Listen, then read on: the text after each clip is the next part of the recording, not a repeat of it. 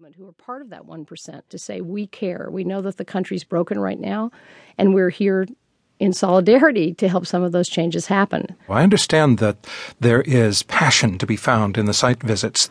How do you get those people together? Because they don't have any ordinary way to meet, do they?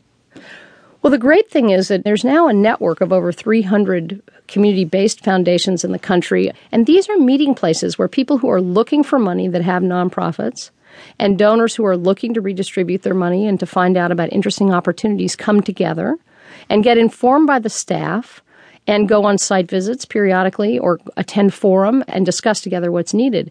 And that makes it much easier to be very deliberate about your giving. So does online giving. Now people can really get a very strong sense of what's in their community by doing some online research.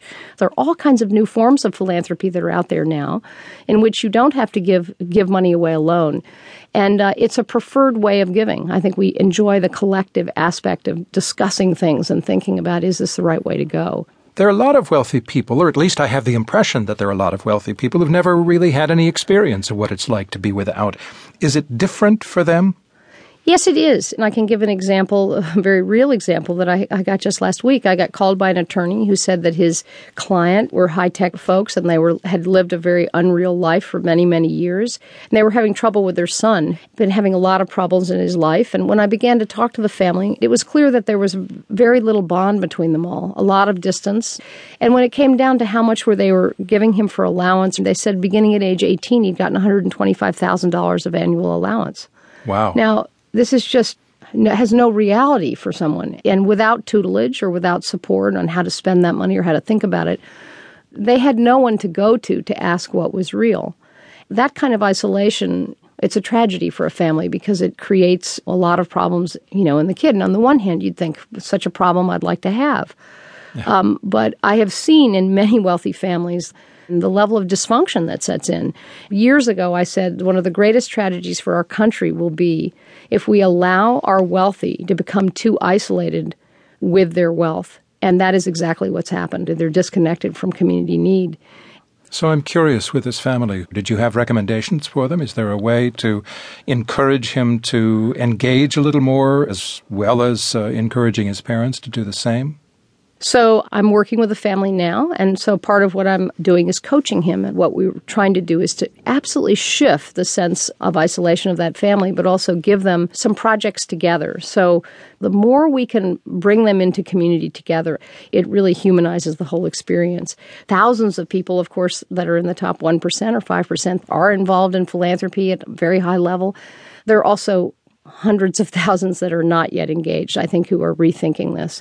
And this is a moment of great hope, because I do think that issue of feeling complicit, of realizing I didn't vote my proxies, I didn't speak up about public policy, I've underpaid the people that have worked for me, I've been a person who has really not done my share for others. Those are moments of breakthrough in consciousness, and I think we're having a lot of that happening, in part because the people in Occupy Wall Street are all over the world stating that they want us to be thinking and more thoughtful. Yeah, I'm really curious about that. As a matter of fact, I'm curious to know what your feeling is about both sides of that. There is the 1%, if it is indeed 1%, at whom fingers are being pointed, and you deal with a lot of them in the question of how generous they're willing to be. I'm curious about the 99%. Is it hard for the 99% to have any sympathy at all for the 1%? It's my belief, actually, that the schism is in some way not as useful as everyone assuming responsibility for their part in the breakdown of the system. And what I'm finding is that people in the top 1%, first of all, don't even know they're there. So if you have $6 million or more of assets, or $380,000 or more pre-tax income, then actually you're in the top 1%. And so, first of all, a lot of people that are there are saying, hey, the taxation, just as you've heard from Gates and Buffett and others, really taxation of the top 1% does need to happen differently, and we're prepared and ready to do that. There have been people all over the country talking about that for a long time. What I'm seeing, because I'm part of donor networks, in fact, I was just in Denver a few days ago, when a group of women donors who are all in the top 3% went to Occupy Denver to bring not only donations, but to sit and to listen to the General Assembly.